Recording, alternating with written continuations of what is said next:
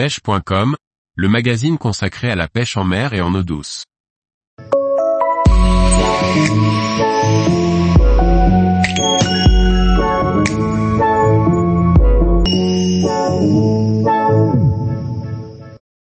L'utilisation du spinnerbait nécessite un matériel adéquat.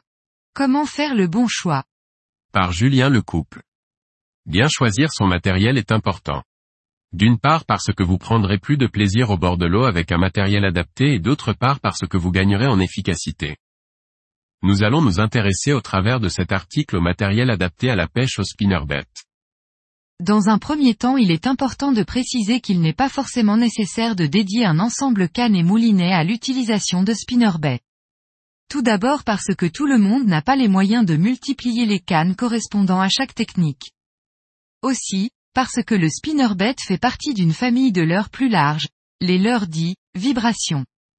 Ces leurres ont en commun d'émettre des vibrations fortes et de tirer relativement fort dans la ligne lors de la récupération.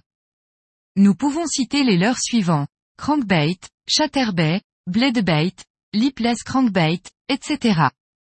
Donc s'il faut dédier du matériel, c'est à cette famille de leurres, pas au spinnerbait en particulier. Pour une utilisation non spécifique du spinnerbait il est tout à fait possible d'utiliser indifféremment un ensemble bait casting ou spinning. Il faudra néanmoins que la canne soit dotée d'une action de pointe relativement souple pour absorber les vibrations, d'une puissance moyenne de 10 à 30 G, permettant de rechercher brochet, perche et black bass, et d'une longueur de 2,10 mètres environ. À cela pourra être ajouté un moulinet au ratio moyen, 75 cm TM, et nous avons là un ensemble tout à fait polyvalent. Intéressons-nous maintenant au matériel spécialement développé pour l'utilisation intensive de leurs vibrations, de taille classique. Une nouvelle fois j'opte personnellement pour l'utilisation d'un matériel casting. Outre la réactivité et la rapidité d'exécution que permet ce type de matériel d'autres caractéristiques spécifiques entrent en compte.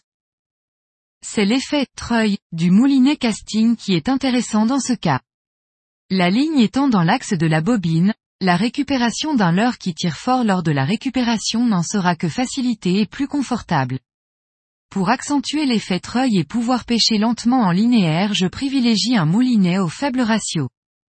Le mien possède un ratio de 6.31 pour une récupération de 67 cm TM, CM par tour de manivelle. Les moulinets spinning à faible ratio sont rares qui plus est. Une canne MH d'environ 2,10 mètres et d'une puissance comprise entre 10 et 40 grammes répondra à la majorité des situations. Si l'on pêche régulièrement de grands espaces, que ce soit du bord ou en bateau on pourra choisir une canne plus longue, jusqu'à 2,40 mètres, afin de gagner en distance de lancer. Une autre caractéristique spécifique des cannes prévues pour l'utilisation intensive de leur vibration, est l'intégration d'un certain pourcentage de fibres de verre, 5% en général, dans la composition de leur blanc en carbone.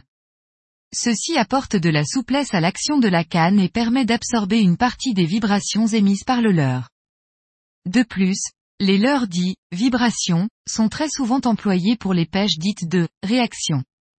Il s'agit, de par la grande quantité de vibrations émises, d'une approche incitative qui sollicite fortement les carnassiers au niveau de leurs récepteurs, cela occasionnant des réactions souvent violentes de leur part. Dans ce contexte d'attaque franche et ou réflexe la canne va jouer le rôle d'un amortisseur lors de l'attaque permettant de limiter les décrochages en début de combat. Les puristes du genre garniront leur moulinet de nylon ou de fluorocarbone. Une fois encore il s'agit de gagner en confort en raison de la plus grande souplesse de ces deux filaments vis-à-vis -vis de la tresse. Personnellement, L'action de la canne que j'utilise a été pensée pour ce type de pêche et pour avoir testé le nylon je trouve le résultat trop souple. C'est pourquoi j'utilise un corps de ligne en tresse de 19 centièmes de diamètre. L'ensemble joue parfaitement son rôle d'amortisseur.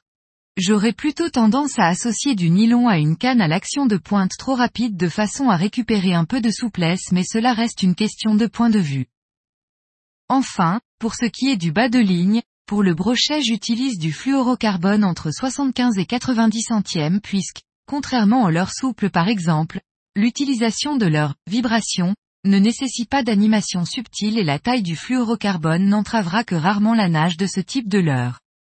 Pour les recherches spécifiques des autres carnassiers, et en fonction de la taille de son spinnerbait, on pourra très logiquement sélectionner des diamètres de fluorocarbone inférieurs. Il est conseillé de nouer directement le spinnerbait à son bas de ligne plutôt que d'utiliser une agrafe et de risquer de se retrouver dans la situation où l'agrafe glisse le long de l'armature du leurre. Il est possible de remédier à ce problème en ajoutant un petit anneau en caoutchouc au niveau du point de fixation du spinnerbait à la ligne permettant ainsi à l'agrafe de rester à sa place. Ces petits anneaux sont vendus dans le commerce mais de la gaine thermorétractable peut très bien remplir cette fonction si toutefois vous avez cela chez vous. Tous les jours, retrouvez l'actualité sur le site pêche.com. Et n'oubliez pas de laisser 5 étoiles sur votre plateforme de podcast.